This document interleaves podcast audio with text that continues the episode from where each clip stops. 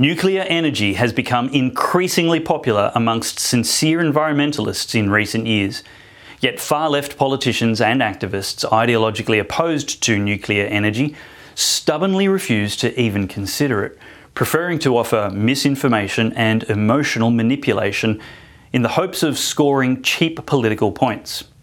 The tired talking points they offer as settled science are claims that nuclear energy is too expensive, takes too long to build, has no solution for massive amounts of nuclear waste, can't work beside intermittent and unreliable energy sources, and isn't safe. I was privileged to be invited to attend a recent event hosted by Generation Liberty and Students for Liberty, featuring Professor John Humphreys, an economist, and Professor Stephen Wilson, a mechanical engineer, to discuss the topic of energy security, nuclear, and liberty. I took along a camera and recorded what they had to say, and also had the opportunity to interview Professor Stephen Wilson this week at the University of Queensland. In this and the next episode, I'm going to take you through the information you need to be able to explain why Australia should be embracing a nuclear energy system for the sake of future generations, and why the best arguments by anti nuclear activists are uninformed at best and more likely dishonest demagoguery at worst. Buckle up and let's get into it. This is the Church and State Show, and I'm Dave Pellowe. May all that you stand for and that we stand for be preserved under the providence of God for the happiness of mankind. The trouble is caused by unthinking people who carelessly throw away ageless ideals as if they were old and outworn machinery. But it is the values of individual liberty, equality before the law, and the supremacy of people over the state to which we can always, with confidence, return as a powerful and uniting force. Australia is not a secular country, it is a free country. My name is John Humphreys. I'm the uh, Chief Economist with the Australian Taxpayers Alliance, as you've heard before. Uh, before that, I spent a little bit of time pretending to be a lecturer at UQ, not doing as good a job as, as you, I'm sure, but uh, lecturing in economics, uh, a lot on China and a little bit on development. And before that, I was a vagrant hippie bum travelling around the world for four years, and before that at Treasury for my sins. I apologise, it wasn't my fault. Um, I guess my other, yes, indeed, I, I, escaped. My other claim to fame, I think, is uh, that some 20 odd years ago, back when I was a young man, I think I was about five years old back then, to, to make me 25 today. Uh, about 20 years ago, I uh, founded the Liberal Democrats, a little political party some of you may have heard of. And again, I, I, guess for some of you, I'm sorry about that as well. But um, that, that's about it for me.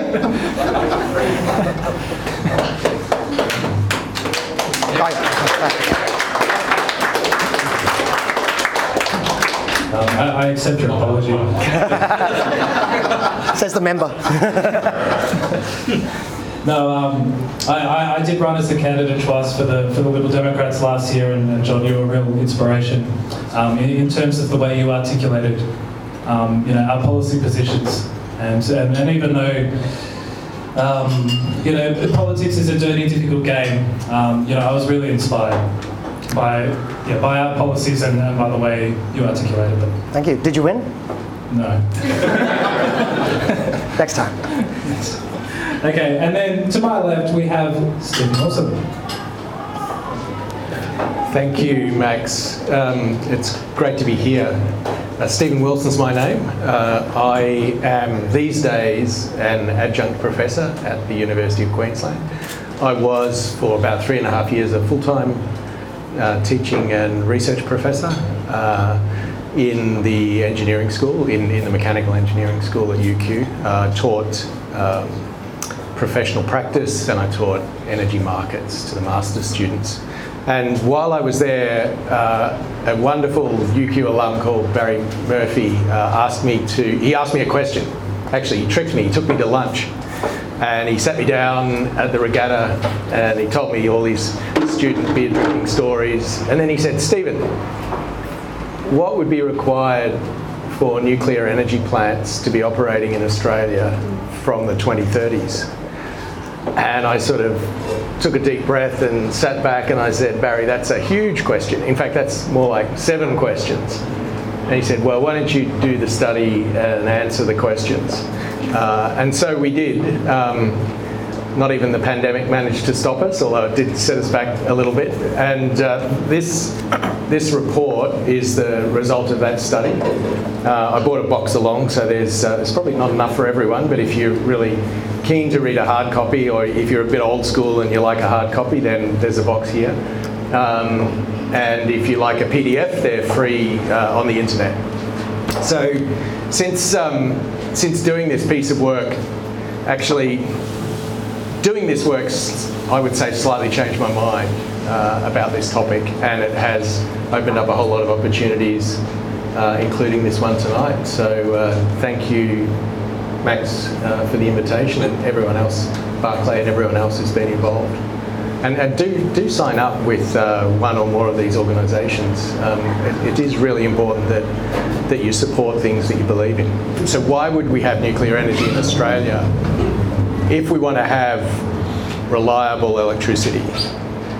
And we want to have a small environmental footprint, including very small emissions, including CO2 emissions, and if we want that whole package to be affordable, not just for middle class people, but for ordinary families, and, uh, and the basis of a competitive economy, then, and if we understand what a power system actually is, as distinct from a market, which is a different thing, then it just becomes inescapable. You can't tick all those boxes and keep a ban on nuclear energy. It's just not possible. Um, and that view, that's a view that um, is now very, very, very widely held in the United States, as, as, uh, as, I, as myself and a few other people who travelled with Ted O'Brien to the US recently found. Centre left, centre right, they all agree on this. And and I said, oh, wow, how did that happen? We told them a bit about Australia. They said, it sounds like you're where we were about 10 years ago. Thank you. Uh, and, then, and then I said, how, so how did that happen? And they looked at me like I was slightly stupid and said, do the math. So that's the, the short answer to your question, Max, is, you know, we, if, if we do the math, we, we just can't avoid the conclusion. We need nuclear energy. Obviously, you've changed your mind, and, and that would be as a a process of different and additional information uh, yeah. that you've collected over time, which is really the purpose of why I want to talk to you.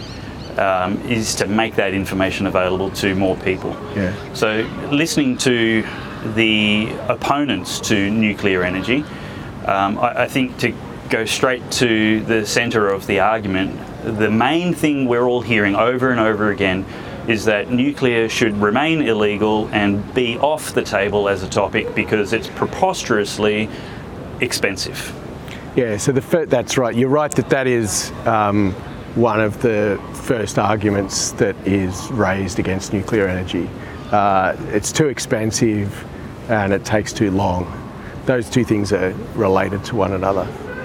So I would say um, that that that is not a correct conclusion to say that nuclear energy is too expensive full stop but i think before we come to that we should say that to make the argument that you should ban something because it's too expensive is a, is a crazy argument i mean if if we banned things because they were too expensive, we'd be we might be banning Teslas, for example. Is that the reason? Because John Howard was the prime minister mm. who who led the federal bans on, on nuclear energy. Was that his reason?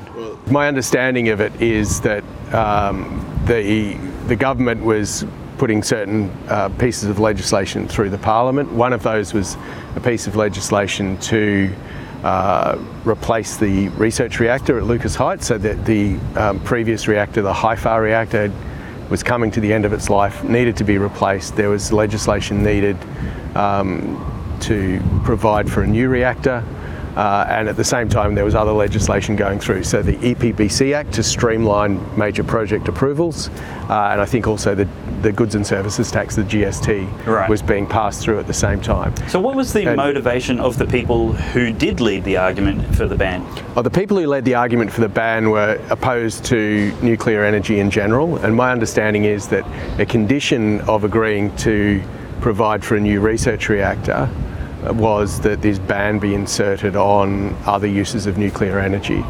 Uh, so, so the, the, GST, I believe, was in the frame in the political horse trading, um, but most importantly was um, the need for the, the new research reactor. Yep. So it, it, was certainly not the case that John Howard was in support of banning nuclear energy. I think that's clear. Uh, yep. And any suggestion that he was is, is, is historically wrong and misleading. Okay. Well, um, that is an argument the Greens offer up that it, I, John I, Howard banned it. Yeah, and, and I'm saying that is not correct, right. and I'm saying that's a historical misrepresentation. And I'm sure if you talk to Mr. Howard, he would he would you know make that very clear. Yeah. But the price that had to be paid to get the new research reactor involved this ban.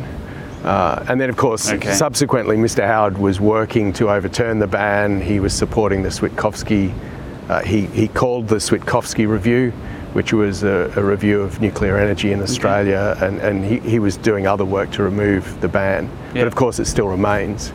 So there's the ban at federal level, there's the Victorian ban I referred to, there's a ban in New South Wales that was introduced in 1986, which incidentally is the year that the uh, Chernobyl uh, disaster occurred.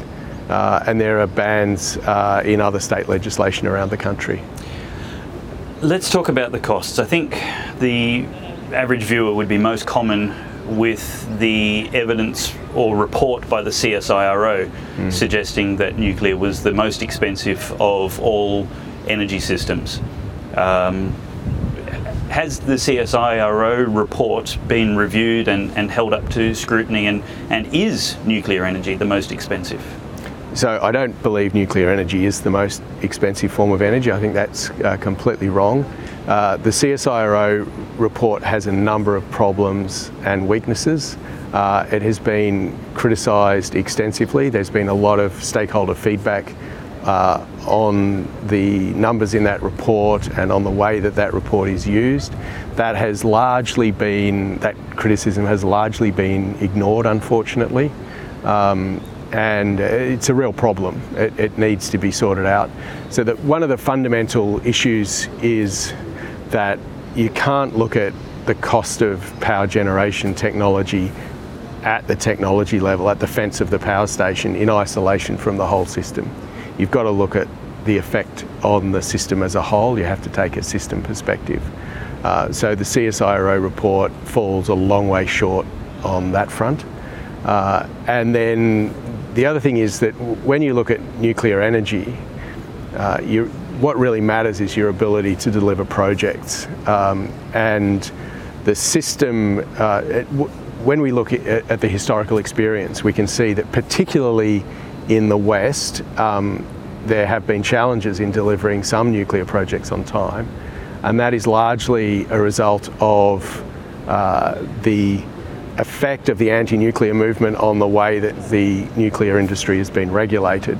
So one of the one of the tactics and strategies of the anti-nuclear movement is to delay projects, is to make projects run over time and over budget, and then they turn around and blame the industry for being late on delivery. Mm-hmm. So that's a bit rich. If you look at the east, the non-Western countries, you'll see a very different record of delivering projects on time and on budget, and you'll see a much more practical approach to regulation is there another report that we can look to or investigation on on the costs of nuclear that that uh, is widely regarded as more credible and yeah. holds up to scrutiny?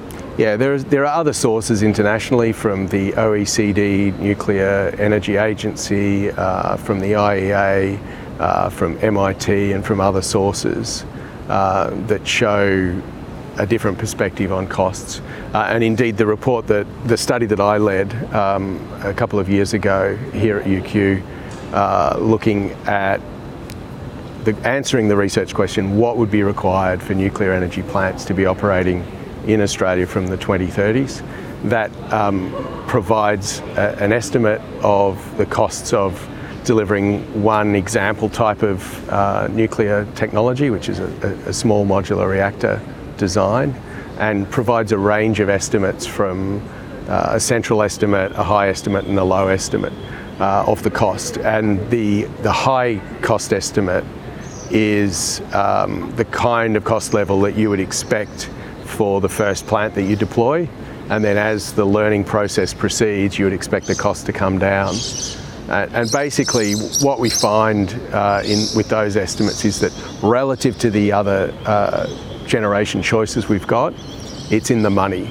Can you explain in simple terms what the CSIRO did to load the report in the favour of everything else and make nuclear look so expensive, if in fact mm. it isn't so expensive? How should we be looking at the cost analysis? Is it is it something that can be articulated in a few yeah. sentences? The basic problem is that they are comparing technologies as if they can be substituted for one another when they can't. So if you calculate, the, the number that they calculate is the so-called levelized cost of energy. So what is the, you know, the average uh, price that someone would need to pay in theory for electricity from technology A, B, C, D in order to cover the running costs and recover the capital costs of that generation technology, whether that is uh, a coal plant, a solar farm, a wind farm, a nuclear plant, uh, or what have you. Mm. The problem is that you can't really compare because the the, the, nature of the output from these different technologies is so different. You can't really compare them. It's not a like for like for comparison and you cannot substitute, you cannot take out a coal plant, for example, and simply substitute in wind and solar plants because the most fundamental requirement of electricity systems, so not generation plants but whole systems, mm. is they have to exactly balance the generation and the load. The customer load must be exactly balanced with the generation across the system in real time every second of every day. Wow. Actually, to the sub-second level. Wow. And if you cannot achieve that, that's a technical requirement, a non-negotiable technical requirement. If you cannot achieve that, then you're at risk of collapsing the whole system. In other words, the whole system going into a blackout within about 60 seconds. And, and so that, that's a, when I say that's a non-negotiable technical requirement, it's, it's a very stringent technical requirement. So it's not just a question of the sun doesn't always shine and the wind doesn't always blow. That meeting that requirement um, requires a whole lot of capabilities collectively of all the generators on the system and taking into account the way that they're all connected with the load through the transmission and distribution systems. And so that's the level at which you need to understand cost because it's the costs of that whole system that ultimately land on your electricity bill, my electricity bill, of the course. university's electricity bill, yeah. you know, the industrial factories bill, the hospital's bill. Yeah. That's what we're paying. And if you just focus in on the generation, you're missing the whole picture and you're seeing less than half of the costs. Wow. I think on the issue of whether nuclear power should be allowed in Australia, you're, uh, you're going to get unanimous support, I think, on this side of the stage. I suspect in the room. Uh, so I probably don't have to convince anyone of this, but it, it occurs to me the, it is the, the big other alternative to, to unreliable, sorry, uh, renewables, I misspoke. Um, it, it is the other uh, alternative to renewables with, uh, that fixes the emissions quote unquote problem. Uh, so it lends itself to if you want to solve the problem, this is one way to solve the problem. And then the rebuttal is, but it'll be too expensive. Uh, and I'm sure we'll talk about that in a second. But the first thing that comes to mind there is that if they think it's too expensive, why ban it? Yeah. I mean, there's, there's, either way, there's no reason to ban it, right? Either it's uh, affordable and a good option we should have on the table, or unaffordable and it won't be on the table naturally. Yes. So there's no rationale to keep the, the ban. I, I, think Australia is often 10 years behind the US in a lot of trends, and sometimes that's exciting and sometimes it's scary. Uh, I'm not an expert on what the energy market looked like in the 90s, so I, I, probably won't dip my toe in there and get potentially into an argument that I'll look and get embarrassed in. I'm going to say right now, the, uh, there is the word market that is currently used in our electricity market. Um, much like the Democratic Republic of Korea uh, calls itself democratic. Uh, and uh, this, this, happens a lot with people chucking a word in their name. Uh, it doesn't make them what they say they are. I know I can get in trouble these days for saying that calling yourself something doesn't make you what you say you are, but uh, with, with, with North Korea and with the electricity market, It's, it, I tried to do a little primer recently on the amount of regulation going on in the electricity market. Uh, I, I, spent a few weeks and couldn't scratch the surface. Uh, I then instead I just made a list of all of the different regulators and quangos and government bodies and pseudo bodies and macro bodies and micro regulators, and that list itself was one of the longest blog posts I'd ever written. And I didn't even explain what they were; I just listed them. Yeah. There is I, I, I struggle to believe there's anyone in Australia that fully understands how every element of electricity and energy regulation works in the country.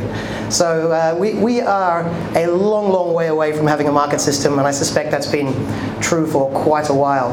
Uh, I think it is worthwhile having the discussion of whether the market system could work. Uh, and uh, I'm perhaps a bit more optimistic about whether it could give us a result that's worth considering. However, in the spirit of agreement, uh, I, I, do accept that the second thing you said, like whether it is practical, that is a big question.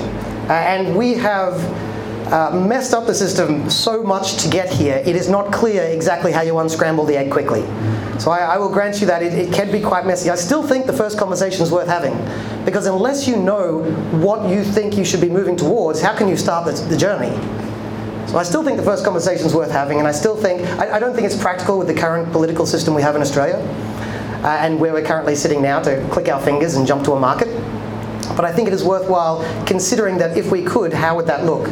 and would it be worth exploring? And I guess I don't know. This isn't, isn't my space, but I'd, I'd be curious to hear what if in a hypothetical, perhaps unrealistic market system, if that did emerge, what about that would be inadequate for the creation of a nuclear industry in Australia? Why, why, would we need government involvement? The nature of the technology is such that it's very, very difficult for the private sector all by itself without a key role for the government to deploy it. And, and so one reason is the lifespan of the assets is so long.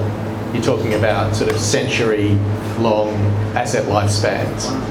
Uh, they're, they're, talking openly in the US now about licensing nuclear reactors right off the bat for 100 years. Um, so the, the, the original approach was 40 years plus 20 plus 20. They're now talking about you know 80, 80 plus 20 or 100, 100 off the bat. These are very long-lived assets. Um, but if you put anything through a discounted cash flow analysis, as you would know very well, John, you basically find that anything after about year 20 or 25 doesn't doesn't have much bearing at all on the valuation of that asset. And so and, and, this is the standard method taught in every business school, used in every corporation, used in Treasury, I'm sure, used all around the world, certainly in the West, um, to value assets is the discounted cash flow method, the net present value calculation. And as soon as you apply that method, what you're basically saying is, I don't care how long the asset life is, I'm going to treat it as if it's only a 20 to 25 year asset life. And so at that point, you, you, you're basically making a false comparison. And so on that basis, we never would have built the Snowy scheme. Uh, we, would, we, wouldn't, we wouldn't build anything of, of long life. And so the question I think we need to ask ourselves as a nation and as taxpayers is what do we want to leave for our children and our grandchildren and our great grandchildren? You know, our grandfathers and great grandfathers left things like the Snowy scheme for us and other, you know, long-lived assets, which were made on the basis of strategic government decisions for national security reasons. Uh, and the question is, is, is that the way we should be thinking about things like our electricity system? Can I ask for a, a bit more detail then? What exactly would government intervention look like uh, to support nuclear? Because I think, I don't know if this is an olive branch or just getting myself in trouble. I can see one thing about the status quo that would potentially lend itself to a, a decent argument for the government, and that is the, uh, the, the, ESG movement has successfully convinced a lot of money lenders not to lend money to the, the best economic investment, but only to the one that you can successfully sell to the ESG crowd, which makes it hard sometimes for uh, good investments to, to get the loan that they need. Uh, and if that ESG is a cancer, spoiler, it is, uh, then you could see how people could potentially make an argument for, I mean, I, I, wouldn't make this argument, but I would be sympathetic to people who did, uh, saying that that could be an argument for the government to get involved in the financing leg of then a privately run nuclear power station. Is that what you mean, or do you have a, a yeah. bigger vision of government involvement? Yeah.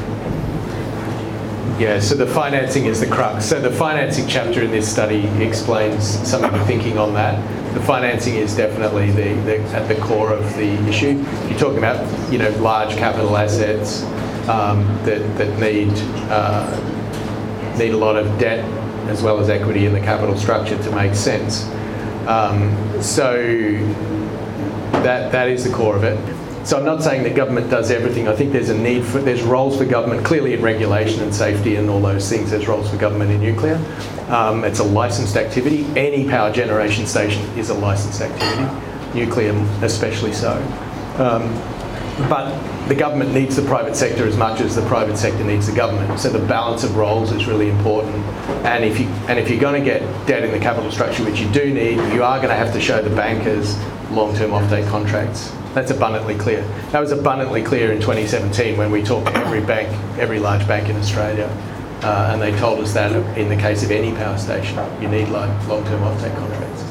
My personal view is that the big 1,000 megawatt nuclear reactors are too big for Australia for a whole lot of reasons. Not not only due to the challenges of big projects and delivering them on time and on budget, not only due to the physical challenges of you know the, the roads and bridges and getting things to site, but also for electrical reasons. Um, I think it's too big. So the, the big revolution, Max, that we've seen in the last 20 years is small modular reactors. So it's a, it's a new way of thinking about the engineering. Instead of chasing economies of scale which, with large unit size, the thinking is let's do lots of small units, small enough that we can build them in a factory under a roof not out on the site in the rain and the weather, but in controlled conditions. We're building lots and lots of them uh, on a on sort of more like aircraft manufacture, um, and we just get really, really, really good at building the standard design, transporting the modules to the site, dropping them into place in the plant. And interestingly, the scale of those modules, some of them, is actually similar to that very first reactor but now they're made in a factory, not made using civil construction on site. So that's a, that's a huge um, revolution, I think. It's, it's, it's just on the cusp of being delivered. It's, been, it's gone from an idea in a university through development and design and licensing, and, and it's just getting ready to be delivered. And I think that's what we're going to this is a huge opportunity for Australia, is to basically piggyback on 20 years of work and $1.4 billion of development at NuScale in the US, the work that's gone on at GE Hitachi and other vendors. There's competition. By the way, they're getting real competitive, those guys. That was really clear in the US they, they couldn't quite stop themselves saying a little negative thing about the competitor. so that, that's our opportunity is, you know, is, is this new technology, small modules, and the other big um, message that, that, that's clear, it's, it's in the report um, and you'll see it, and, and we heard it in the US, is you put these things on the same site as old coal plants it's the logical place to put them. You've got the transmission connection. If you're going to do water cooling, you've got the water. You've got a community that understands and has a whole lot of the skills already. Um, and you're just leveraging all that stuff. And it's the common sense thing to do. So, one of the arguments I've heard the, the critics of nuclear energy say is that it is rigid, it is inflexible, mm. it doesn't have the capacity to adapt to fill in the highs and lows of renewable generation.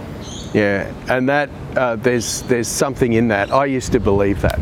Uh, okay, so if you look at what let's call it 20th century nuclear technology, what you're talking about is very large unit sizes. So each reactor, turbine, generator set um, 1,000 megawatts or larger, very, very large unit sizes, and designed to run basically on a continuous basis 24 hours a day, 365 days a year, and then be refueled roughly every 18 months. Okay, so that's, that's what's normally called baseload generation. Mm-hmm. Now, and, and there's a tendency, some people tend to think, as I used to think, that's, that that's the only way a nuclear power plant can operate. Turns out that's not actually true. There is more flexibility in those old plants um, than most people realise. But what's more important is that the new breed of designs that are coming through now, the 21st century nuclear designs, particularly some of the small modular reactors, have been specifically designed to be able to operate on a flexible basis. And so, for example, the, the design that we used as a working example in our UQ study, uh, which is from a company called NuScale in Oregon in the US. In the early stages, when the engineers were working on that, they, they um, gathered together their future customers and met with them every six months. And they said, uh, you know, here's who we are, here's what we're, we're developing. Um, what, what are your thoughts? And the customers said things like, well, we've got old coal plants and we've got wind farms. We're not going to be able to replace the old coal plants with new coal plants. Mm. But can you deliver us a nuclear plant that can integrate with and work with the wind farms? So the engineers went away and designed the plant to be able to do exactly that. Mm. And uh, so, so these plants can ramp up and, and down. They can run uh, all the way down to zero load, all the way up to 100% load.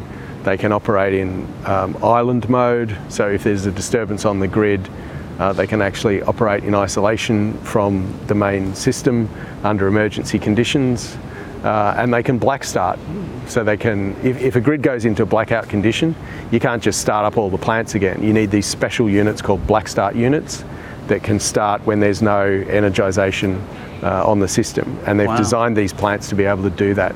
So these are a completely different class of design than people are thinking of when they're thinking of the old, large 20th century technologies.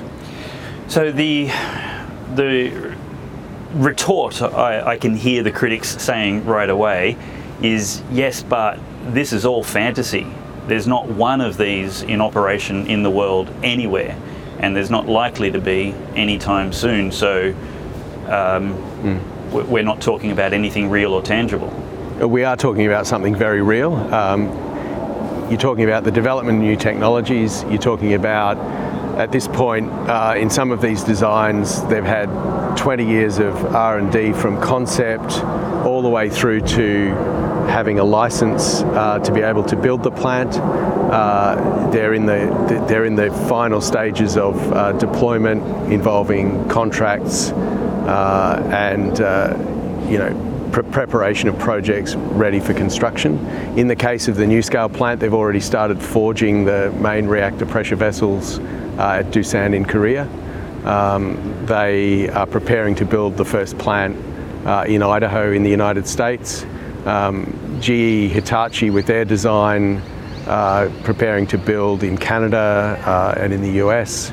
We've got TerraPower with the Natrium reactor, which is supported by uh, Bill Gates and uh, Warren Buffett. There's also several decades of development behind that design.